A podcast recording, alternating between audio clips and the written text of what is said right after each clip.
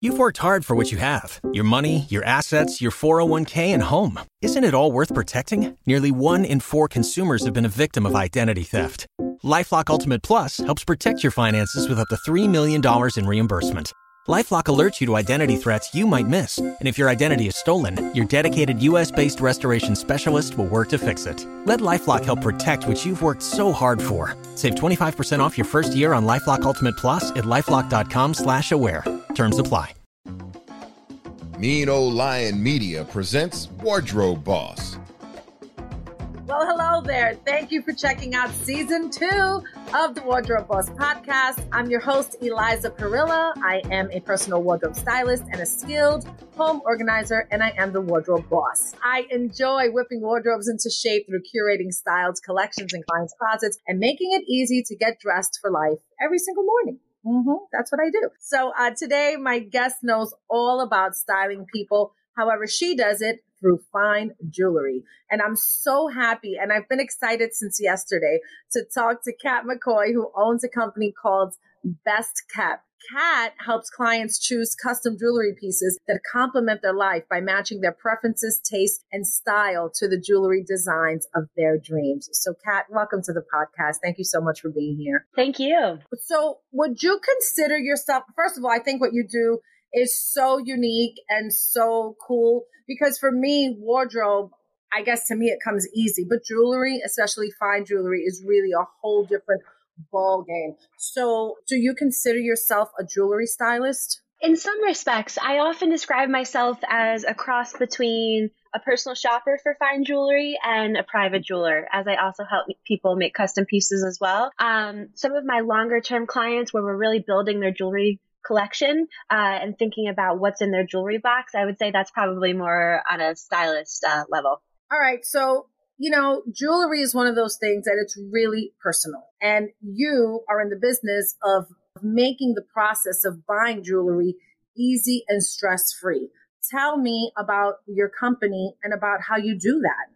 Absolutely. So I've always loved jewelry. Um, my maternal grandmother, in particular, had an amazing collection, um, and it was something that she would gift us, you know, expensive, not expensive pieces. So I've always loved jewelry and felt connected to it. It's also one of those things that, as a woman, you know, you can relate. It, it fits whether or not you're at your goal weight, whether or not you're 10 pounds over. So from that perspective, um, you know, it's one of the great accessories. But after I got my first big promotion at school, um, after school, I wanted to buy myself a, a, heavy gold bracelet and I researched maybe tens of hours and I realized, you know, I couldn't possibly be the only person on product page 480 of 9,000. And I felt like the process of buying jewelry was confusing, intimidating. You could go into a store um, and feel like you're not supposed to be there, or like there was limited product, and online there was way too much. And I had this thought that if you could curate the universe down and make people feel like they weren't going to get it wrong, that a lot more people would sort of take that leap and buy a great piece. That's an excellent um, answer. You know, just last Friday, true story,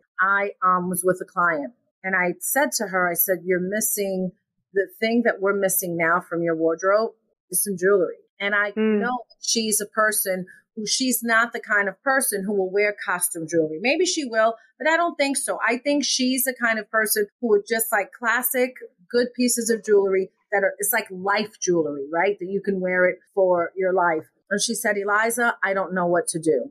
And I said, I gave her an assignment. I said, I gave her a homework assignment to research what does she think she likes about jewelry and what does she think she doesn't because it, it's a fine process and I am not a jewelry designer. And so I, that's one recommendation I don't make to my clients because I think jewelry is very personal. And, you know, I think if you buy jewelry, it should be jewelry for life. And, um, so anyway, that's an assignment I gave to her. I'll get back to you on process of that, or maybe I'll just enroll you in our process altogether. And another thing that you said and I hear so much, um, whether it's fine jewelry or costume jewelry, a lot of my clients have jewelry that have been handed down from grandma or mom. And what they do is they're so intimidated by the jewelry, whether it's fine or it's not, that it sits in a beautiful box and it's never worn. And so now I have to come in and say, no, wear this. Like she wants you to wear it. She doesn't, she wouldn't want you to have it sitting in a box. The purpose that she saved it all these years, and this is like heirloom jewelry, is so that someone else can enjoy it. That was the reason that she invested in it because she loved it, but she wanted her family to enjoy it. And I think that for some reason, I feel like everyone's a little bit intimidated of jewelry. So, mm. like, we don't want to talk about it like jewelry, especially fine jewelry, right? And then some people feel guilty if they own a Cartier watch, which I think is ridiculous. If you worked for it, if you bought it, if you inherited it, it's yours. That you don't have to, I don't see the need to be ashamed because you have, right, a Cartier watch, whether you worked for it or it's a, a, a family heirloom. So yeah, I really like that you said that because jewelry is a personal process. So when, when people meet with you, I'm sure there's a long consultation like, how does that go? Because even recommending pieces, it's so hard. Absolutely. So I couldn't agree with you more. You know, something I say at least once a day is jewelry is meant to be worn. And I think one of the things, particularly coming out of the pandemic, is I certainly do some very, you know, high end black tie pieces, but by and large, the things that people are sourcing are things that they want to wear every day. Um, and I think that's been sort, you know, across the industry, sort of um, a big thing. In terms of the consultation, it's a very sort of personal and intuitive process. So learning to ask the right questions has been a huge part of my development as a salesperson and as a jewelry stylist. One t- thing I'll typically ask is that they send a picture of themselves or whoever we're shopping for. I'll ask for them to send me a picture, just whatever is on their phone of a picture of the person dressed casually and a picture of the person dressed up to go to a wedding. Sometimes just having one or two visual references gives me a general, you know, energy about the person or just sort of their vibe. If we're shopping for uh, yourself. I'll also ask you to send me a couple screenshots of things that you've seen that you really like. Um, if there are any brands that you like, all of that information is really important and, and really helpful. And often, if, if a person really doesn't know where to start, I'll ask them to go through my Instagram and just take a few screenshots of things that they like, whether or not it's appropriate for this particular piece that we're sourcing. Usually, it's just one or two little visual inputs gives me an idea or gives me some sort of place to start. But, you know, I, I, say all the time, what I do is not driven by an algorithm. It's very intuitive. It's very personal and, uh, it takes a lot of time, um, to, to really get it right and, and find, uh, options that not only are beautifully made, but also really align with the style of whoever we're shopping for. And I think Instagram has played such a huge part in that because there are so many jewelry designers on Instagram. So you really have a place to shop kind of like a one stop shopping. Even if you're just browsing, right? It's such a like non intimidating browsing that you can do. And um, especially when they put the price points because you know what you want to spend. So I think it's like, yeah, let's be transparent about this. I think that is something that's great um, about Instagram. Kat, you went from, and correct me if I'm wrong, but uh, from the information I got, you went from the financial district to the diamond district. And I have to be honest and say, I am a native New Yorker.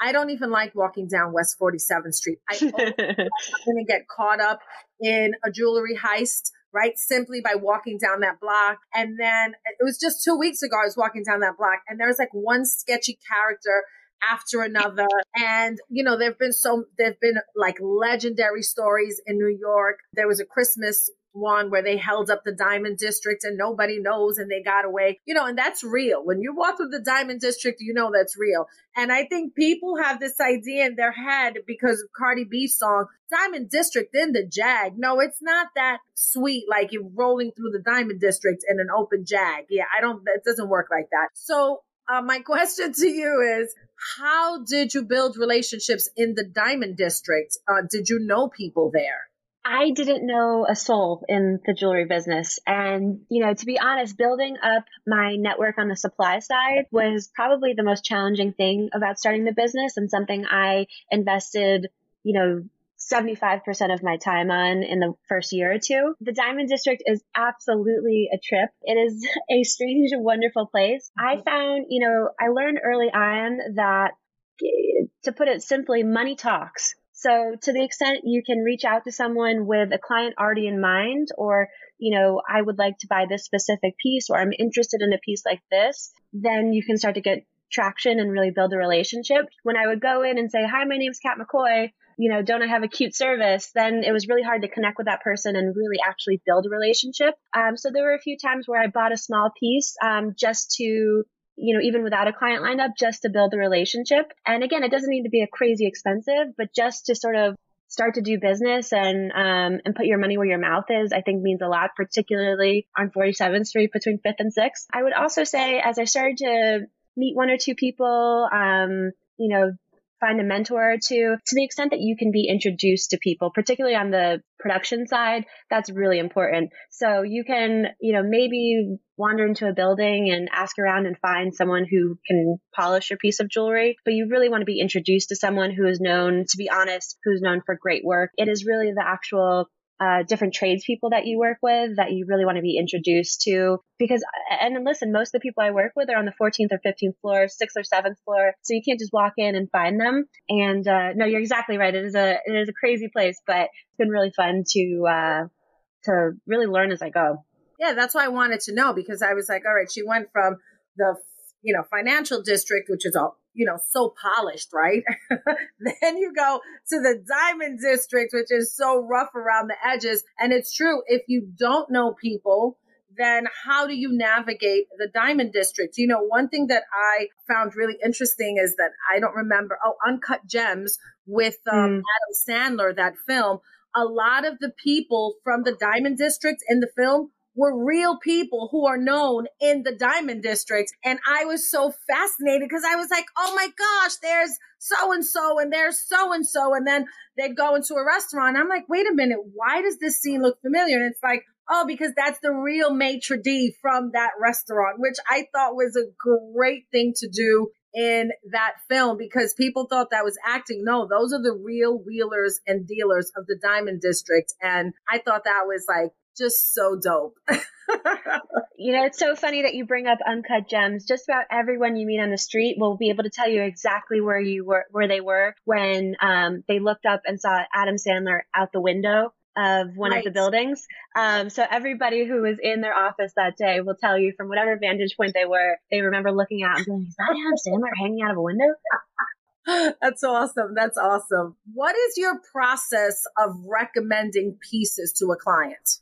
Uh, you know, it always starts with a consultation. Um, so we'll hop on the phone together and get a good sense of what you're looking for, who we're shopping for, what their style is, what they wear every day, what they're drawn to. Um, we'll also establish the the budget that you're uh, looking to buy a piece in, and then, um, as I mentioned before, typically I'll ask you to send me a few photos of jewelry or a few photos of yourself or the person we're shopping for. And once I feel like I really have my marching orders, I will go out and curate anywhere between three to five really beautiful options within your budget for you to uh, choose from. For each of the recommendations, I include pictures and particularly pictures on the body because there's nothing worse than buying a pair of earrings and thinking they're a two inch drop and they're really studs. So pictures I think are incredibly important. And then I'll also include like a little blurb on why I think this is a great choice for Eliza or why I think that this is, you know, the perfect piece for whatever occasion. So it's a very, very personal document. Uh, my favorite is particularly a lot of my male clients will sort of parrot some of the things I put in the document when they give it to their, their spouse. So they'll say things like, "Oh, I knew you'd love these because the the blue sapphires match your blue eyes," or um, "I really like to sort of pick up on small, very personal details because the story of a piece or the meaning behind a piece, I think, is just as important as how beautiful it is or how well made it is." In terms of my process for the curation, um, it really depends on what we're looking for. You know, I had a consult this morning for a woman who wanted a diamond eternity band. Um, and the move for that is going to be to figure out her ring size, figure out what size stone she wants, and then find the best price. So that's a very difficult, you know, different process than I want to find a really special necklace for our 10th anniversary. I'm not really sure where to start. So on the latter, where it's more sourcing and gifting, um, sometimes I'm behind the computer researching like a maniac back in the old days. Other times I'll have some sort of inkling and want to call up a vintage dealer or designer. Sometimes I'll go shopping in person. So as I said, it's a it's a very manual process, and each each project by and large is is pretty different. Now, jewelry, buying fine jewelry can be intimidating, even for me. I've never been a fine jewelry person unless it was gifted to me. I don't think I've ever went, I can't even remember time that I went and said, yeah, I want this. And, you know, for me, I think if I'm going to buy fine jewelry, then it's like, okay, I've been looking at that watch for this amount of time. I want one like that kind of, so that, that's how I would do it. So what are your price? I'm not, well, I don't want to ask what your price points are, but can anybody come to you? Like who can come to you, right? Because we're talking fine jewelry. So let's call it what it is, right? But what price range can people come if they're like, well, I want a bracelet, but I don't want to spend more than $2,000 because that can get intimidating and people can say, well, I don't want to see Kat because she probably only does, you know, $9 million bracelets or $9,000 bracelets, right? So. Uh, no, what a great question. So you know, I like to say that I really specialize in milestone occasions. So whether that's an engagement or a 20th anniversary or a graduation. Um, I'm probably not your go-to person for a really thin and delicate $400 necklace, um, just because again, the amount of time that it takes to really curate the options. Um, my minimums on the sourcing side start at $2,500. Um, my engagement rings start at $10,000. Um, so I really do like to, to work across a, a wide array of price points, but I do work in, you know, 14, 18 karat gold, platinum, all real gemstones and diamonds. So I recognize that my service maybe isn't for everyone or it's not for every jewelry purchase, but when you're looking to really nail it, um, or if you really want to wow someone or really mark an occasion and you want to get it right, enlisting my services, I think is a great way to go. Especially for a lifetime piece, right? So the thing with engagement rings, this is what I think, right? Like if I did what you did, I would be nervous every time a man came to me for an engagement ring because a man has an idea of what he wants to get, but then the woman may not like that. So how on God's green earth do you navigate that? you know, what a great question. And I have to say, engagement rings are far and away my favorite part of the business because I find that I can really guide you through the process from beginning all the way through you're ready to propose, I would say. And I think a lot of this honestly has to do with the proliferation of Instagram. But nowadays, because you know, proposals are so public and people kind of see what the ring looks like. I feel like the importance of an engagement ring has become um, even even more. And so I would say, by and large, nine times out of ten, a client has either tried on rings in a retail store with his bride to be, his or her bride to be, or she has told her sister or mom or best friend fairly specifically, at least the diamond shape. To your point, I, I'm often very uncomfortable if uh, if she hasn't dictated at least the shape of the diamond that she wants to go for. So actually, what's become so much more popular is um, oftentimes both the bride and groom or two grooms, two brides, they'll both kind of attend the appointment and be involved. And so that's become a little bit more popular as well. But, you know, it is absolutely one of those things where I think it's really important to honor what the person who will be wearing the ring wants because ideally, you know, she's wearing it every day the rest of her life. Yeah, I agree. Like if he's like, well, my mom had a round and I always liked that ring. And she's like, well, I don't want a round. I want an emerald cut. Right. And then, so it is important that she gets what she wants. I'm just curious, what is in for you? Because I, I have a, a client who owns a jewelry store and I ask her this too. What is the most popular cut for engagement rings like right now in this current season? Right now, I would say ovals have become incredibly popular. Um, they have that sort of round perfect symmetry like a traditional round brilliant would um, but they elongate the finger. They always make the finger look very sort of thin and feminine. Um, so oval diamonds have become very very popular. Wow that's i would have never thought that. And i i've never even imagined that they make the ring finger look longer. So that is pretty interesting. What are the three most important things to know and why when shopping for an engagement ring? My best piece of advice for shopping for an engagement ring, and uh, this is in particular for a custom made ring where you're sourcing the diamond and making the setting, is to find someone you like, someone you want to work with, and someone you trust, and then actually sharing your real unedited budget with them. I find that someone really talented and honest is, you know, they're going to show you a stone that might have, you know, if they applied their regular margin, might have been slightly over your budget, but they'll sneak it in just under because they want to make you happy. The really honest, talented people want to also um, make your wedding bands and they want to do your 10th and 15th anniversary gifts. Um, so working with someone you trust by sharing your actual budget and not hedging, I find that from a value perspective, um, you're going to get way better value just by sort of sharing where you really are. So I would say that would be one really important thing. Uh, to the points that both of us were just making, the engagement ring is the one piece of jewelry where you really have to honor what the bride to be wants or whoever you're shopping for. That, you know, I think other gifts, it can be quite romantic, that element of surprise. But when it comes to an engagement ring, 99 times out of 100, people have an idea in mind of, of what they really want to wear. Um, and the last piece would be um, I would be wary of buying a diamond online. Even if the diamond has a certificate, to the extent that there's a jeweler you trust, or even, you know, find me kat at bestkept.com, send me the certificate. You know, if a deal looks too good to be true, oftentimes it is. A diamond itself is an optical illusion. So even a diamond that is perfect on paper, you could have a D flawless diamond, but if it's not cut nicely, it's going to look terrible. So, um, to the extent that you can see a diamond in person before purchasing it, um, I think is very, very worthwhile. Uh, because of the pandemic, I've done a number of appointments over Zoom. And so I will be in the room looking at diamonds. I'll send you tons of videos. But even then, most of the time, my clients are looking to me to be able to tell them what I really saw in person because, um, you know, even if you have the latest iPhone, a video is never going to really capture the beauty um, or special special part of a diamond. Absolutely. And and I would definitely add to that that when you ask at, you know, when you want something super personal, especially like a piece of jewelry, I always tell all of my clients this. You've got to have that lifeline person that's connected to your husband, that's connected to the person who wants to buy it to you.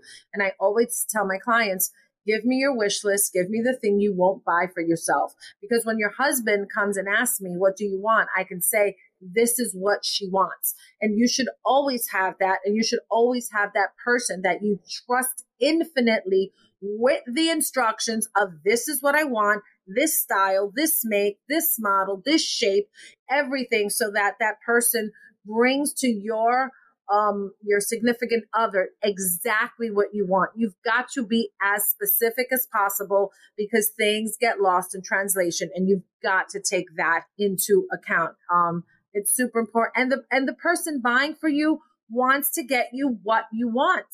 So, you know, it works both ways, right, Kat?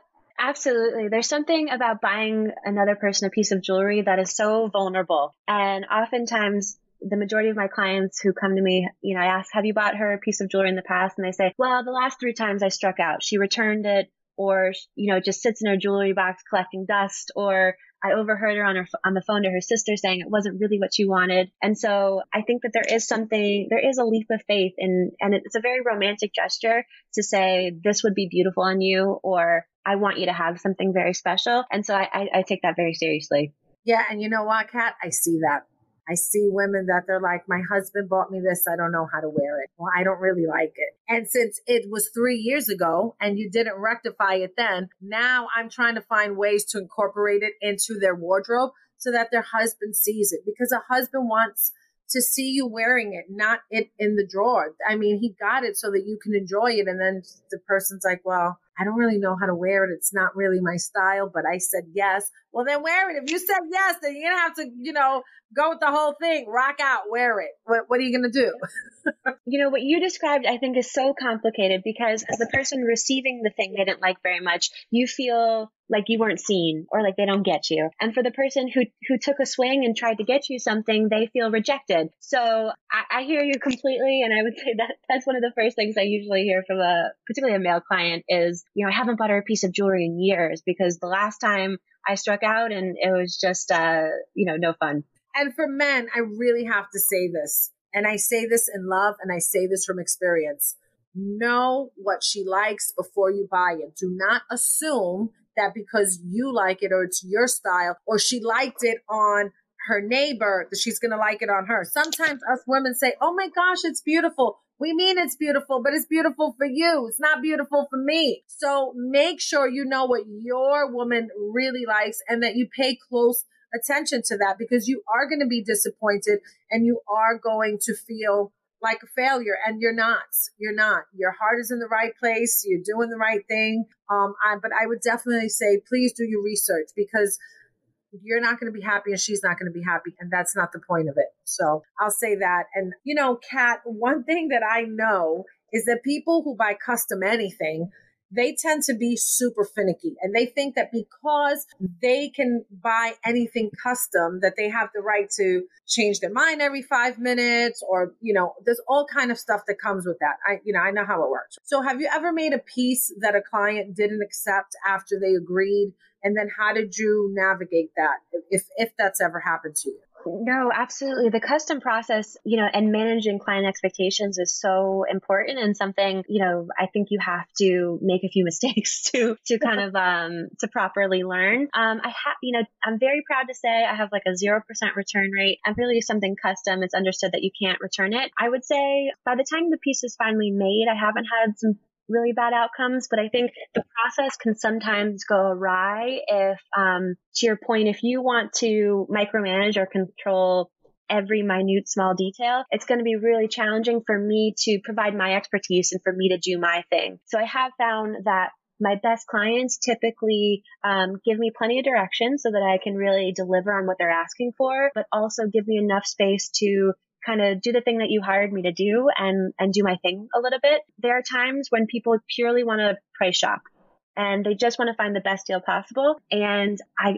completely understand that. Um, that's just not something that you would enlist a jewelry concierge to, to do for you. So I think I've gotten much better at reading the room in the, the consult, for lack of a better term. And if it becomes apparent to me that really all you're trying to do is, um, is price shop or find the, the cheapest deal possible, then I'm very able, you know, then I'm easily able to point you in the right direction and say, listen, you know, for your, dollar for dollar, this is the place I'd send you. This project probably isn't the right thing for me. And I think having the confidence to step away from a few projects because it's not a good fit, honestly, I just bring such a better, more positive energy to the clients that I am working with. And you know, thank you for answering that question because the truth is that if you have not experienced that, that really speaks volumes to the way that you do business and to the integrity level of the way you do business. So that is really good because you know, that does happen sometimes. And you're right. It is really managing those expectations, even if you have to say, I, I get what you want. I think you're great, but this is not what I do. And, you know, I'm not the person for you. I've had to do that too because I don't, I never deal with a person who wants to lowball me because if you're trying to lowball me out of the gate, that's what you're going to keep doing. And you know what people need to understand is that what you do is not only a one time engagement ring or one time jewelry piece. People want to, once they can trust you with one big thing, now they want to come to you all the time so that you can help them. And, you know, many people, I can think of three of my friends, they started out with an engagement ring or they started out with a certain wedding band and then 10 years later upgrade and then the next 10 years upgrade. So there's always going to be the husband's going to want to upgrade his band, the woman's going to want to upgrade her ring. There are those milestone jewelry pieces. So, you know, having the relationship with you is so important because something as simple at well it's emeralds are not simple right? But people might think emeralds are simple and you have to walk them through the process of just because that stone is clear doesn't mean it's the best stone. And this might be the absolute best stone in the world of emeralds. There's only this many but it's cloudy right? So there's so many factors that go into to what you do. Now i'm sure that with everybody trying to be more conscious of sustainability and everything that's going on. I assume that you work with conflict free diamonds and that certifications come with that. And how many people ask you about this? Like, what percentage of your clients are like, hey, I want a diamond, but I got to make sure it's conflict free. I don't want blood diamonds.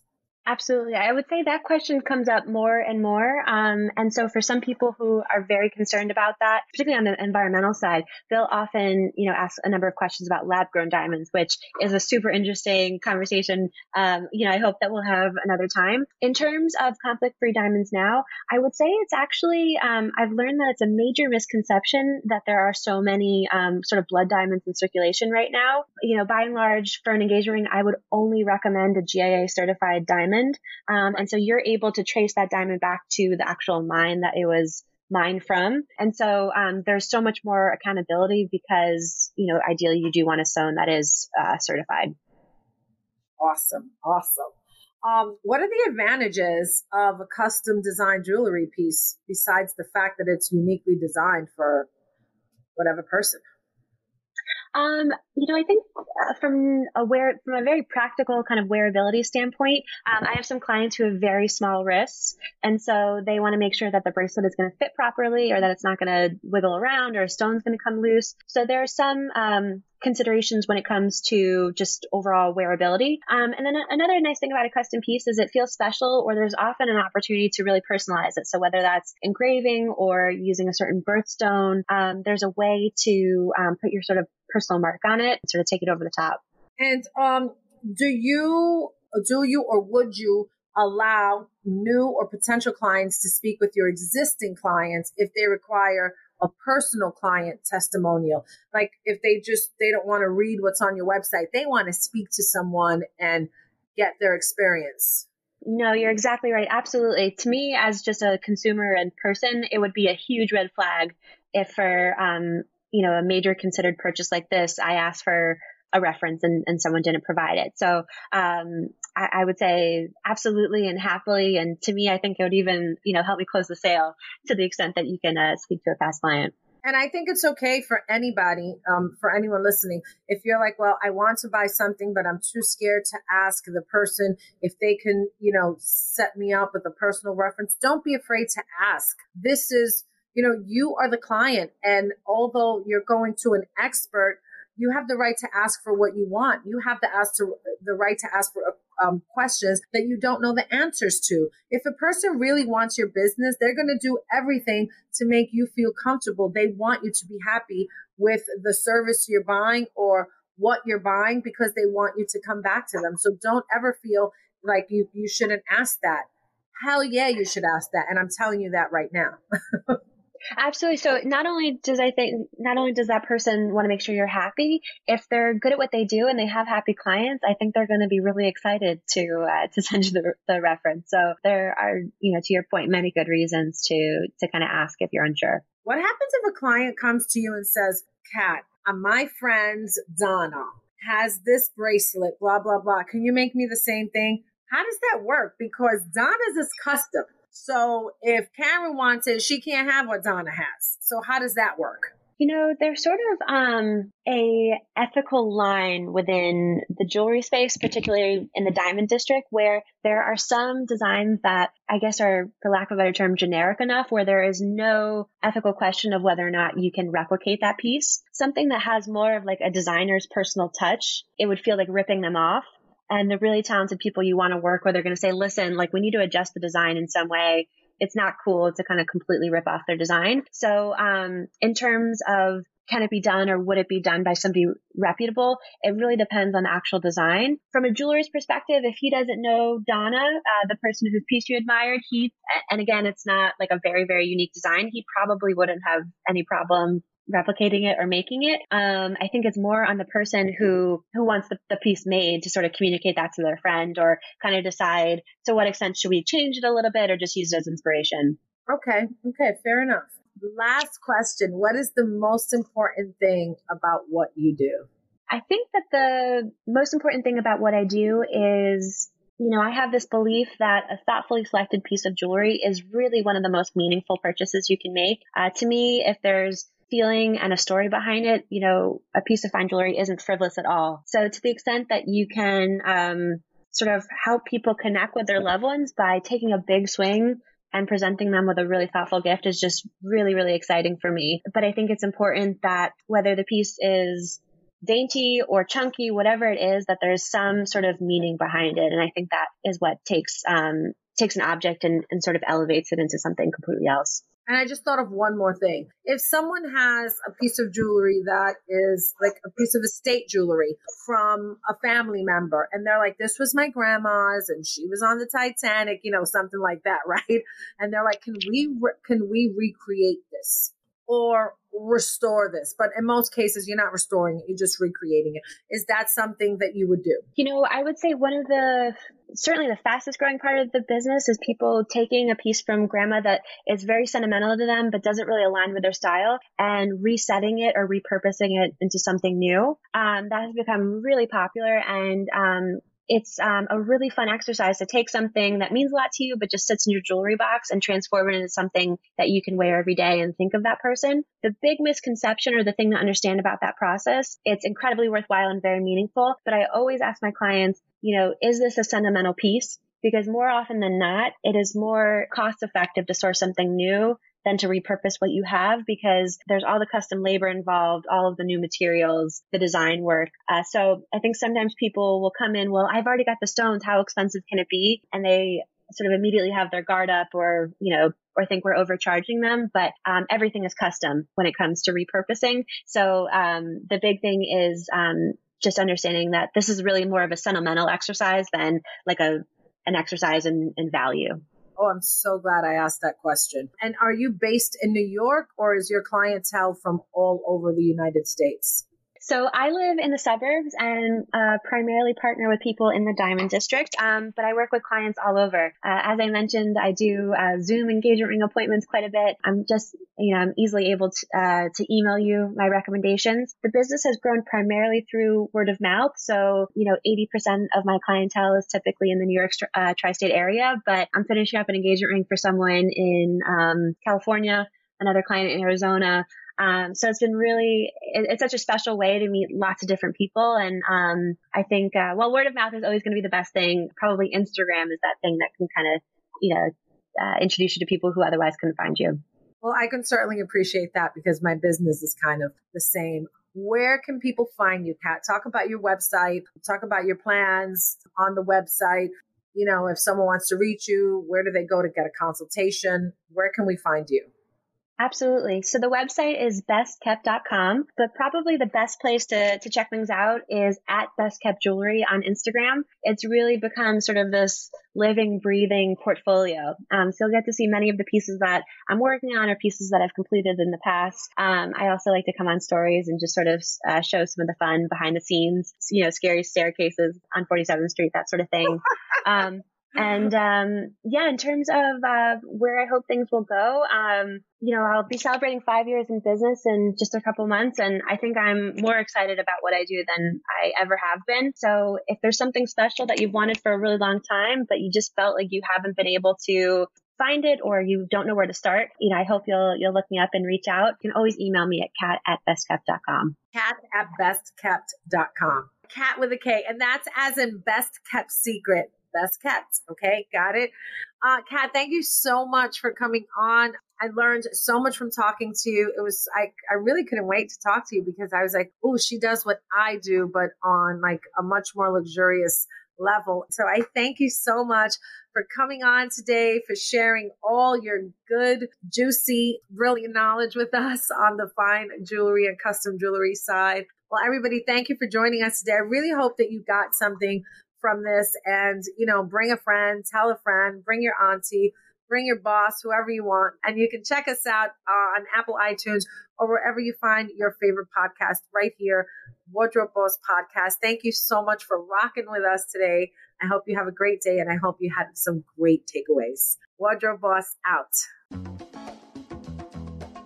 Wardrobe Boss is hosted and produced by Eliza Parilla. Executive producer Ken Johnson. Find the Wardrobe Boss podcast on Apple Podcasts or wherever you get your podcasts. Wardrobe Boss is a mean old line media production.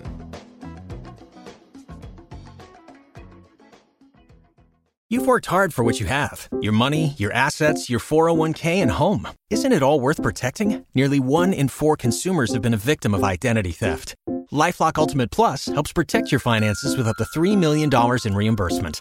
Lifelock alerts you to identity threats you might miss. And if your identity is stolen, your dedicated US based restoration specialist will work to fix it. Let Lifelock help protect what you've worked so hard for. Save 25% off your first year on Lifelock Ultimate Plus at lifelock.com slash aware.